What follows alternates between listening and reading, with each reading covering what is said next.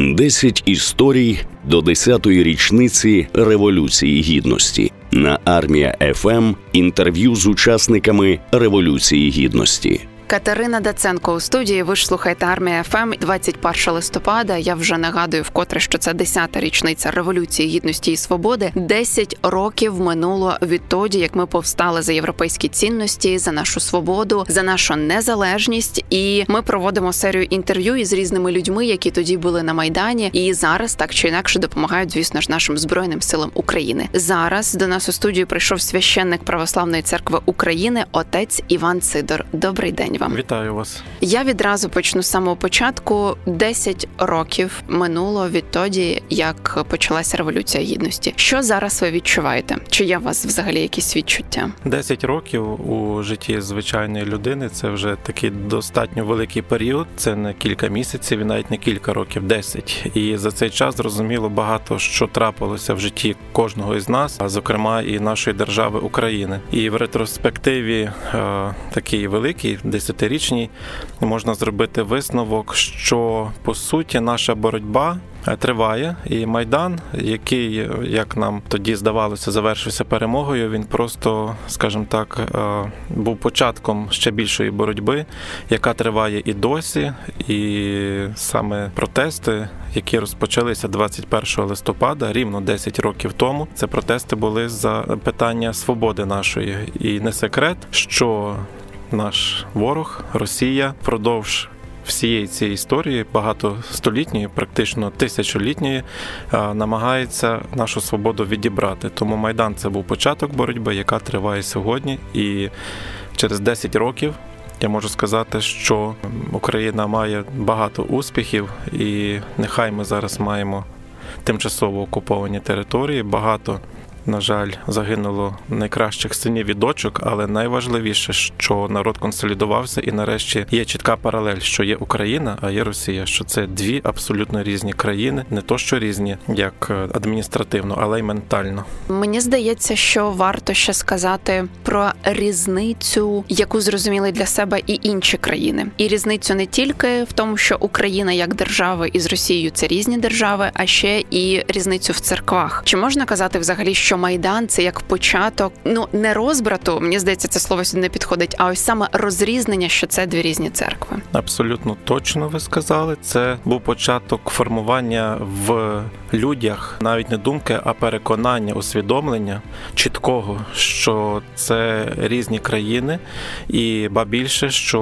Україна, якщо це окрема країна, вона має ще і свою церкву. Візьмімо для прикладу, якщо раніше іноземця запитати, чи ти знаєш, де Україна, е, то як правило вони відповідали, це десь біля Росії. Ніхто чітко не міг окреслити або столиця Київ і часто плутали е, руський город, а мається на увазі руський, це ж Русь, але наскільки це все було Росією споплюжено і сфальсифіковано, що для багатьох людей. Це було цілою проблемою. Зараз, уже через 10 років, чи можна з певненістю сказати, що е, люди зрозуміли, що є окрема держава, суверенна Україна, ба більше вони нею захоплюються. Так само і про церкву. Коли ще був майдан 10 років тому, так ми мали свою незалежну церкву. Вона тоді називалася Українська православна церква Київського патріархату і Українська автокефальна православна церква. Але саме процеси, які запустив майдан, вони послужили тому, що ці церкви об'єдналися в майбутньому. І як ви знаєте, 15 грудня 2018 року була створена православна церква України, яка згодом отримала Томос, тобто документ про незалежність, і з цього часу успішно розвивається і поступово поступово отримує визнання в християнському світі. Дуже часто представників е, церкви нашої запрошують за кордон на різні обговорення, різні конференції. І віднедавна Православна церква Україна е, України є членом Всесвітньої ради церков. Це дуже важливо. Це власне також говорить про те, що нас визнає християнський світ. Скажіть, будь ласка, якщо повертаючись до подій майдану, тоді, якщо не помиляюся здається, 11 грудня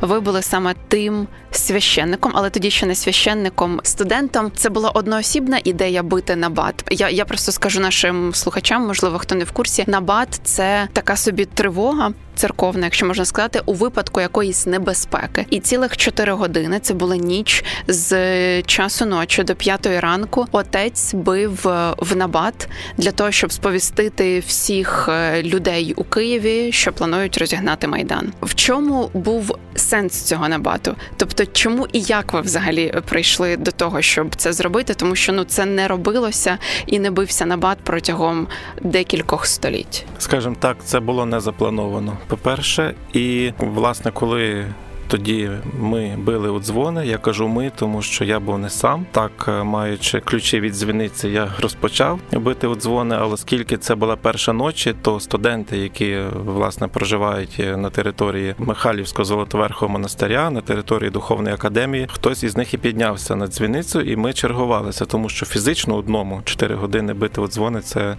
нереально. По перше, це було не заплановано. А по-друге, який основний посил це показати показати людям, що церква з ними, тим, які на майдані. Тому що Михайлівський монастир е, близько до Майдану Незалежності, плюс він знаходиться на горі, і звук дзвонів спадав вниз, скажімо так, і люди його чули. Це була підтримка для тих, хто є на Майдані, і також для тих киян, щоб розбудити їх і фізично і духовно, тобто, щоб їхні внутрішні сили ем, воскресити, і вони зрозуміли, що треба бігти захищати країну. І дуже було таке відчуття радісне, коли вже в п'ятій ранку, плюс-мінус, ми пішли на майдан студентами і побачили порівняно набагато більшу кількість людей, киян, які приїхали і підтримали тих е, ту невелику кількість, які тоді були, бо ніж була холодна, і ніхто не планував, не знав, що саме зараз буде зачистка. А Беркут якраз розпочинав зачистку майдану, і плюс людей був ще цей страх побиття 30 листопада 2013 року, коли, як ви знаєте, вони знайшли прихисток у е, Золотоверхій обителі. Тоді 2013 року фактично Українська православна церква стала на бік майдану. Чи можемо про це говорити? Можемо. Вона стала активним учасником тих подій. І якщо проводити паралель, ось із теперішнім широкомасштабним вторгненням і загалом війною Росії з Україною, тоді фактично церква відкрила свої двері для людей. І як ви навіть сказали в одному своєму інтерв'ю, що після цього вона їх не закривала. Зокрема, тоді йшлося лише про Михайлівський Златоверхий собор, але я думаю, що це можна паралель абсолютно з усією церквою церквою провести. Тоді церква дала зрозуміти людям, що буде якась небезпека. Всі чотири години, які ви із вашими людьми били в дзвони, і зараз коли почалось широкомасштабне вторгнення, багато казали в маленьких містах і селах, де немає повітряної тривоги, казали, звертайте уваги на дзвони, тому що вони повідомлятимуть про небезпеку. Ось ця відкритість. Якби не було майдану, чи почалася б вона, чи люди б не знаю, вірили настільки Я церква думаю, і приходили буде казати, що після майдану церква почала підтримувати людей, виявляти таку активну позицію, тому що е, власне в Україні, як ви знаєте, тоді і досі досі є розділене православ'я. Є дві церкви. Одна це православна церква України, а друга, яка себе іменує, я процитую Українська православна церква. Дуже рідко додають московського патріархату, тому що це зараз не популярно, але по суті воно так є. І з початку незалежності України 91-го року є крило духовенства, вірян, які підтримали повністю рух на автокефалію, на незалежність, і власне це вилилося в створення і розбудову Київського патріархату тоді ще. І з того часу церква активно була з людьми. Ми можемо згадати Чорний вівторок, коли ховали патріарха Володимира Романюка під стінами Софії Київської, як е, тоді міліція побила і духовенство, і митингувальників. І тоді ще Чорновіл там виступав, і є так. Такі його заклики. Люди вставайте, бо це може бути кінець української держави. Власне, тоді люди побачили, яка церква є українська, а яка не зовсім українська. І це відчуття тільки росло, і майдан тільки, скажімо так, показав, яка церква є українською, а яка не є українською, або можливо є, але не так, як воно має бути. Бо е, лише в назві це задіяти це мало, знаєте, а треба бути по суті.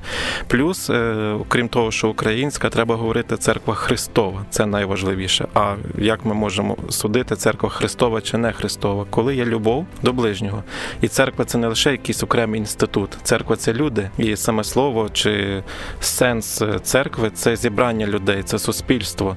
І в Україні церква е, не лише на Майдані, не лише зараз під час війни, але відколи от е, ми отримали незалежність, підтримує людей. І навіть е, якщо ми глянемо історію сторічної давності, коли згадаємо УНР, Українську центральну раду, тоді ж також одразу з відновленням незалежної держави утвориться незалежна церква, яка тоді називалася Українська автокефальна православна церква на чолі з митрополитом Василем Липківським. Ну це вже історія. Ми не будемо так детально про це говорити зараз. А якщо, наприклад, казати про українців, ось саме ті події на майдані, вони змінили ставлення українців до церкви, навіть якщо дивитися по, скажімо, є такий центр Разумкова, який малює рейтинги, можна так сказати, рейтинг церкви зріс і довіра зросла. І зараз, е, якщо я не помиляюсь, найвищий рейтинг має армія, і церква е, також е, трошки далі, але також вона на має високу довіру. Мова йде про справжню церкву українську. Тобто православну церкву так, України. на той момент, взагалі, в момент, момент майдану вона займала чи не найперше місце, і саме майдан показав явно, що церква любить і підтримує народ не на словах, бо ми можемо молитися і багато що говорити на проповідях, але це має також виявитися в ділі. Як е, казав Господь, що віра без діл мертва, так само і тут. Якщо ви не показуєте це наяву, що ви підтримуєте народ до його шляху е, до незалежності, до свободи, то це лише є е, звуки, які нічого не вартують. А треба показати на ділі. І дійсно, якщо згадати той же ж самий набат, який звучав, ну так. Є така думка востаннє під час монголо-татарського нашестя 1240 року на Київ і знову ж повторився через 700 е, там 800 років. Мені здається, що воно є в нас в крові, тому що як я вже згадував, це було випадково, і ну, ніхто ж не казав, що ж будемо робити. Просто став і побіг. І, мабуть, це є в крові, так як це генетичний код у вишиванці. Природній стан людини, коли вона хоче закликати на допомогу, вона задіє всі засоби, не лише телефон інтернет, але й дзвони. Давно забуті, але які досі є на дзвіницях наших храмів і використовуються не лише для того, щоб закликати людей. Приходьте, помолимось, але й також закликає людей е, консолідуватися, об'єднатися заради спільної мети нашої перемоги. Я, до речі, неодноразово під час інтерв'ю про 10 річницю майдану з різними людьми згадувала про те, що я не пам'ятаю, хто це сказав, але що українці саме нація площини, тобто, що ми можемо організуватися горизонтально. Нам не потрібен ось цей вертикальний зв'язок, не потрібно там якийсь поштовх згори. І я думаю, що ось саме і церква, і те, що ви організувалися і були на бат, і те, що люди взагалі організувалися на майдані, створили різноманітні і сотні, і медичні підрозділи, і культурно різноманітні там події загалом якісь свої об'єднання. Ось це саме ця організація площини, організація горизонтальна. Тобто ті моменти, коли ми дуже об'єднуємося. Чи були у вас якісь моменти ось під час революції гідності, які ви зрозуміли, що от, по-перше, я дуже щасливий, що я українець, або можливо ті, що вас змінили, ось так в один момент якось можливо переломили, я б навіть сказала таке слово. Ну, бачите, багато людей думають, що церква це лише ієрархія єпископи, там митрополити, священники. Але найголовніше церква, ми вже про це говорили, це є люди. І дійсно Майдан показав, як ви говорили про площину, нам не потрібна ця вертикаль. Хоча в церкві вона є необхідна заради дисципліни і згідно, скажімо так, Божого веління, бо це Бог так постановив, що є така вертикаль, єпископ, священник, диякон, люди. Але навіть якщо глянути зараз е, на процеси переходу парафії з московського патріархату до ПЦУ, е, як правило, вони відбуваються не на не по вертикалі, єпископ, священик, люди, а з низів. Люди приймають рішення, і сотні парафій переходять, е, можна вже сказати, тисячі, тому що православна церква України з моменту отримання Томосу поповнилася майже десь ну, плюс-мінус на дві тисячі парафій, які об'єдналися, які прийняли рішення полишити це ярмо, не мати оцю приставку московський патріархат, ну не то, що представку, а зв'язок. І коли вони об'єднуються, цей процес, як правило, розпочинають люди, парафіяни. Так само було і на Майдані. Хто розпочав цю боротьбу? Прості люди. Вже потім ми можемо говорити, що прийшла влада, і хтось прийшов на фоні цього майдану, борець за свободу. Але завжди і під час війни е, згадати волонтерів таке відчуття, що дійсно український народ сильний в тому плані, що він об'єднаний ідеєю такою національною. У нього є своя ідентичність. І чим більше ракет прилітає на територію України, на жаль, з території Росії і Білорусі, в тому числі, тим більше ця ідентичність нас пробуджується. Як би це не звучало дивно, але чим більше смертей в Україні, тим більше люди прокидаються і бачать, що хто є хто, хто така Росія, хто така Білорусія. На жаль, саме саме такою ціною це відбувається. І ми можемо простежити багато інших моментів. Якби не Майдан і не війна, невідомо, наприклад, е, чи була б Києво-Печерська лавра сьогодні в лоні Православної церкви України. Війна підняла ці питання та інші святині національного значення, які сьогодні стають дійсно українськими. Щодо того, чи я відчув себе українцем в той момент, таке пробудження, я був завжди щасливий і залишаюся, що з народження практично я є в цій церкві. Тобто я не прийняв це рішення вчора. Мій батько, до речі, священник, він навчався в Одеській духовній семінарії, коли ще була російська церква і в Україні в тому числі, був український екзархат. Але як тільки почалися процеси на автоки, на автокефалію, незалежність, це 92-й рік, одразу він прийняв це рішення, за що його з Одеси вигнали, тому що він був кліриком одного з храмів в місті Одеса, так зване тоді ще грецька церква, вона називалася Свято-Троїцька. Але через те, що він проявив такі, знаєте, ідею, що я от хочу мати незалежну церкву, я підтримую дії тоді ще митрополита, а потім патріарха Філарета, то зато він був і вигнаний, і зараз і по цей час звершує служіння на Волині. І ніколи не пожалкував про цей вибір. І як ми бачимо, що ті, це духовенство, яке від початків, скажімо, е, в основі було народження цієї церкви, вони стали кістяком, фундаментом потужної церкви, яка отримала автокефалію, розвивається і має свій центр в Києві. Це дуже важливо зрозуміти людям. Навіть ті, які в церкву не ходять. У нас є держава з центром в Києві, столицею. Так само ми маємо церкву з центром в Києві. І ми не можемо мати центр ні в Росії, в Москві, ні десь інше. Я була на лекції в Софіївському соборі. Е, його проводила одна із викладачок і професорок Шевченківського університету, і вона розповідала: ось там є ікона Божої Матері на цілу стіну. Оранта. Е, так, так, так, Оранта. І ось вона розповідала щось, коли вам дуже погано. Просто згадайте про те, що ця Божа матір тут із 10 століття дивиться на вас протягом сотень років, і доки стоїть е, Божа матір, і і стоїть ось саме оця стіна, стоятиме Софія Київська, поки стоїть Софія Київська, стоїть і Київ. А поки стоїть Київ, стоїть і вся Україна. І я би хотіла вас запитати, чи взагалі, ну тобто, в нас церква за конституцією, якщо не помиляюся, від'єднана від держави, але при цьому мені здається, вона не від'єднана від людей. Наскільки зараз, от починаючи з майдану, і ось е, зараз потім війна, і потім широкомасштабне вторгнення, наскільки взагалі церква близька до народу, наскільки вона допомагає, і як для себе ви розумієте, де добро, а де зло? Церква не може бути е, частиною, скажімо, якихось політичних проєктів. Дійсно, вона відділена, так само як держава не може впливати на внутрішнє життя церкви, наприклад, змінювати її догматику, її вчення, устав, ну розказувати священникам, як він має хрестити, вінчати і так далі. Це про це мова, що ми відділені від держави. Але я, як священник, але також і громадянин України, наприклад, беру участь у виборах. Тобто, якби я був відділений від держави повністю, то я би не мав права голосувати.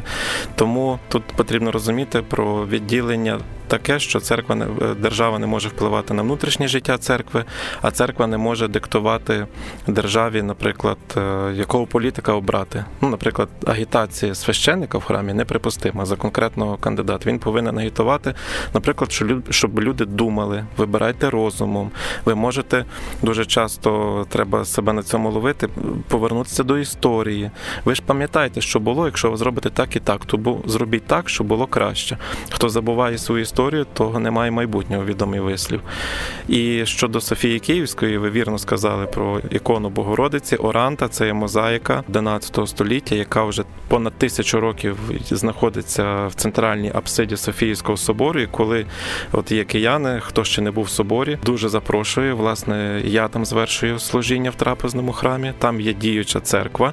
Ви заходите в Софійський собор і бачите все те ж саме, що бачив Ярослав Мудрий і всі його наступники. Тобто, все збереглося в оригіналі. Це наскільки прекрасна ікона Богородиці, яка підняла руки вверх і молиться. Тому ми ще й називаємо нерушима стіна. Я впевнений, що Богородиця, Господь оберігає Україну, і навіть те, що сьогодні відбувається в нашій державі, слава Богу, що нас держава є. Ми можемо сьогодні вільно ходити по Києву, і я впевнений, що прийде час, коли ми всі території тимчасово окуповані повернемо. Це є законно, і закон не тільки людський, але Божий. Бог дав кожній людині, кожному народу свою землю. Це є основа всього. Тому не може бути так, якщо ти щось вкрав, ти потім будеш з цим добре жити. Рано чи пізно це дасть свої плоди, і той, хто був агресор, постраждає. І не треба далеко йти, хто читав Біблію, старий завіт, обов'язково все стається саме так за Божим промислом. Добро завжди перемагає, навіть коли здається, що зло сильніше. Я до речі, прям рекомендую абсолютно всім сходити в Софіївський собор, тому що навіть якщо ви не віруючий, це надзвичайно цікаво з історичної точки зору, тому що там, крім того, що надзвичайна Богородиця, і взагалі ти реально відчуваєш, що ти як ніби опинився тисячу років тому назад, і це Київській просто Русі, по так, суті. так, так, так, Але так. що цікаво, бачиш все це те саме. найбільший ансамбль мозаїк в Європі, де майже 400 квадратних метрів, які збереглися з 11 століття, а також 3000 квадратних метрів фресок. А ще там надзвичайно круті. Я їх називаю наскельні написи, але Графіті. це але це про графіті, які малювали люди. І причому, якщо не помиляюся, то навіть до якогось століття за те, що люди видряпували будь-які написи в церкві, це смертна кара. Смертна кара була. Ну там навіть є інформація, коли князь Ярослав Мудрий став на престол в такому-то році, в такий-то день. Є ціла книга про дослідження цих написів. І так дійсно там ми можемо знайти якусь інформацію історичну, але також там є такі написи на кшталт. Тут був Петро, наприклад. Е, Але це все дуже важливо для історії. І ми бачимо, навіть якщо простежити українську мову, і росіяни кажуть, що це базарна мова, яке смесь там русского, великого, общепонятного з непонятно чим. Але якщо дослідити, є вже готові дослідження на цю тему, то українська мова це є. Прямий родич, скажімо так, навіть не родич, це є та ж сама мова русичів, але вже осучаснена, змінена.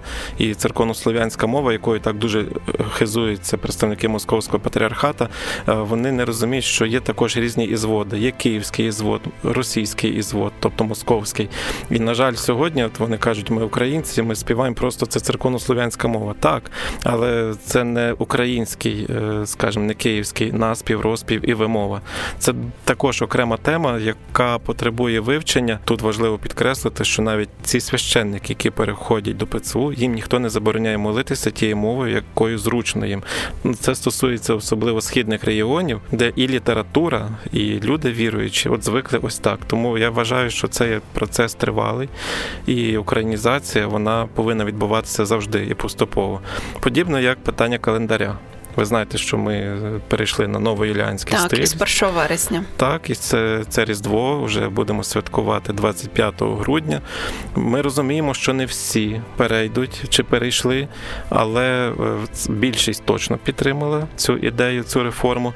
І ця реформа вона покликана через роки об'єднати суспільство і щоб ми жили також за календарем, за яким жили наші предки, і за яким живе більшість церков ну і загалом цивілізований світ. Це не може робитися за один рік. Нам така честь випала, що ми є реформаторами, і в наш час відбуваються такі важливі реформи, які в майбутньому вже для наших нащадків, внуків, правнуків дадуть свої позитивні плоди. І вже вони про нас будуть писати, що в такому-то році прийняли то, був майдан, була визвольна війна, була війна за незалежність і так далі. І так далі. Це все буде в книжках, але нам важливо пам'ятати, що Господь з нами і обов'язково дивитися на історію. Не повторюйте помилок, які були навіть 100 років тому, коли ворог був страшний, але ще страшніші були внутрішні вороги, коли ми розділялися всередині України. І я люблю казати, що нам не потрібні москалі, ми можемо самі себе знищити. Нас ще це зберігається. Тому єдність понад усе і єдність твереза, і люди, які є в нашій державі, вони також мають бути освічені, тому потрібно багато читати правдивої літератури, отримувати правдиву інформацію. І церква, вона якраз є той інститут, який покликаний нести істину. Бо якщо вже в церкві буде обман, то про що ми говоримо взагалі в суспільстві? Знову ж таки, завершуючи цей трошки довгий спіч, я дуже дякую Богу, що сподобав служити в цій церкві і бачити якісні зміни, які відбуваються, і саме завдяки пробудженню всієї нації, завдяки воїнам, завдяки волонтерам, жертводавцям, добровольцям. Вони виконують сьогодні найбільшу заповідь Божу: люби ближнього як самого себе. Ви кажете, є люди невіруючі. Я впевнений, що можливо і на фронті є люди, які не дуже вірують в Бога, але вони самі не розуміють, що своїм вчинком захищати батьківщину, захищати ближнього, вони виконують найбільшу заповідь. І нехай він не ходив щонеділі в церкву, не молився кожного вечора. Але якщо людина захищає свій дім, свою батьківщину, своїх рідних і навіть мене, в тому числі, то він знову ж таки підсвідомо виконує цю заповідь Божу любити ближнього. Отже, до 10-ї річниці революції гідності, що б ви хотіли побажати Україні і українцям єдності, тверезого мислення і не здаватися. Я сам себе ловлю інколи на думці, що якийсь сумнів закрадається, ніколи не можна підпускати його, не можна опускати руки, бо легше точно не стане, і допомагати не переставати допомагати війську, допомагати людям. Хто не може матеріально, це можна зробити словом, це можна усмішкою обняти або просто допомогти фізичною працею, тому що у нас різні люди є. Але той, хто має, наприклад, матеріальні можливості, нехай поділиться. Цієї неділі було Євангеліє, що багатий чоловік збирав дуже багато майна. А Господь сказав: безумний, сьогодні заберу в тебе душу, і кому це все залишиться. Тому той, хто має можливість, нехай живе так як е, він собі хоче, але й також треба ділитися з ближнім. Тому єдності нам не опускати руки і допомагати війську, тому що таке відчуття, що от перші місяці це не відчуття, так і було. Більшість людей допомагали армії, допомагали один одному, але це поступово знаєте, входить як е, в рутину таку, і люди трошки забувають. Завжди потрібно кожний ранок себе, скажімо так, давати новий старт і жити кожний день як останній, як власне заповідає Свята Церква. Кожний день наш має бути досконалий досконалий. Дякую вам дуже за цю розмову. Я нагадую, що в студії армія ФМ у нас був священник Православної церкви України, отець Іван Сидор. І Ми трішки поговорили і про минуле, і про нашу революцію гідності, і про майбутнє, і про те, як церква, православна церква України, це те, що нормальна українська церква допомагає загалом людям, і нашим збройним силам України. Дякую вам дуже. Дякую вам, слава Богу, і слава Україні. Героям слава. 10 історій до 10-ї річниці Революції Гідності на армія ФМ інтерв'ю з учасниками Революції Гідності.